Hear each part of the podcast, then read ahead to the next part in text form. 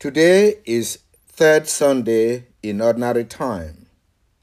Today, the church declares third Sunday as the Sunday of the Word. The Word of God, through whom all things were made. The Word is the fulfillment of the law and the prophet. The Word is the incarnate Son of God. The Word is Jesus, the light of the world. The Word is our Savior. The readings of today are taken from first reading Isaiah chapter 8, verses 23 to chapter 9, verse 3. The second reading is from First Corinthians chapter 1, verses 10 to 13 and verse 17. The gospel reading is from Matthew chapter 4, verses 12 to 23. My brothers and sisters, in the growth and wisdom of the church, today has been declared the Sunday of the Word of God. It is through the Word that we have come to know God. The Word of God is contained in what we call the Holy Bible, containing the Old and the New Testament. And we know that Jesus is the fulfillment, fulfillment of the law and the prophet. So Jesus is the Word of God. And the Word of God is God in incarnation.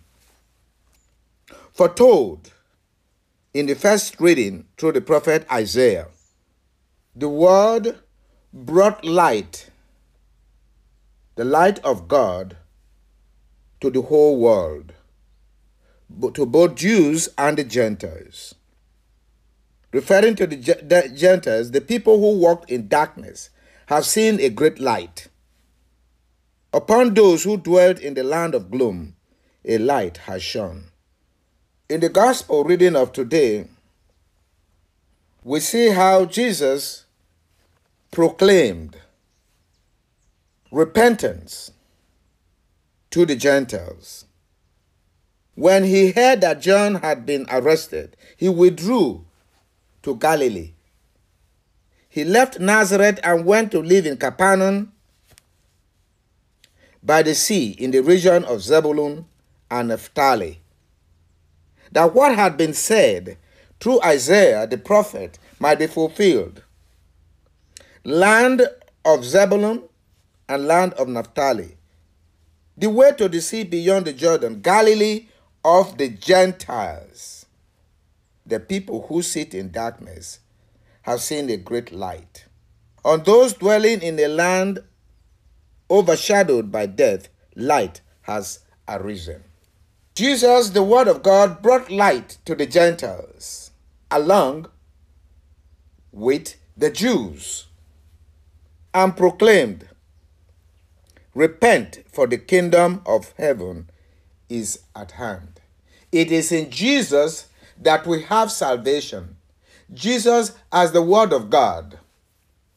So when we read the Bible and when we preach it, we are preaching Jesus, the Word of God, and bringing people, all people, to God through repentance. And Jesus called Peter, Andrew, James, and John from being fishers of men to be to being fishers of fish to being fishers of men. This is how God established the church through the word as the word of God. And through the word, he cured every disease and illnesses among the people and sowed salvation in the heart of those who hear his word. The word of God is one. And the word of God is Jesus that became man. Through him, all things were made. That is why it is important to understand who the Word is and also to know the importance of preaching the Word, of following the Word, of following Jesus. Is one and only. And this Jesus came to give his life as a ransom for all who believe in him. And Jesus came to give himself as a sacrament of the church through offering his body and blood, being the sacrificial lamb that takes away the sins of the world. It is not by eloquence, but it is through the sacrifice of the word that we are saved. And hence, in the second reading of today, St. Paul lamented the divisions in the church about the word, which is one. The word is one, and the word is Jesus. St. Paul says, I've heard that each of you is saying, I belong to Paul, or I belong to Apollos, or I belong to Cephas, or I belong to Christ. He said, Is Christ divided? Was Paul crucified for you? Or were you baptized in the name of Paul?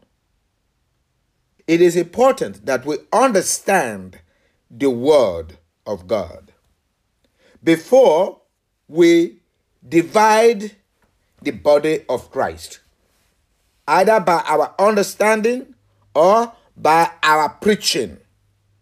The word is the one that was sacrificed for us. I've always said the church has always remained one. Because in the church you have the word and the sacraments, which are the very means of salvation. The divisions in the church by man cannot take away the truth. For all other Christian churches cannot take the sacraments and the death of Christ and resurrection of Christ from the one church, Catholic and Apostolic. The word also is a symbol of humi- our humility. The word calls us to repentance. Repentance from pride and arrogance. The word calls us to unity. And all those who are saved are those who have come to encounter the Word and believe in the Word that is Christ Jesus. The world does not submit to the world. He has come to renew the world. Because of the word of the word, the world exists. So the word does not define the word, who is Christ. But Christ rather defines what the world, world would be. For he is the creator of the world. In the beginning was the Word, and the Word was with God, and the Word was God. Through him, all things came to be. As we celebrate the Sunday of the World, May the church, like St. Paul, bring unity to all the believers in Christ. And may we heed the words of Christ. Repent, for the kingdom of God is at hand. We ask this through Christ our Lord. Amen.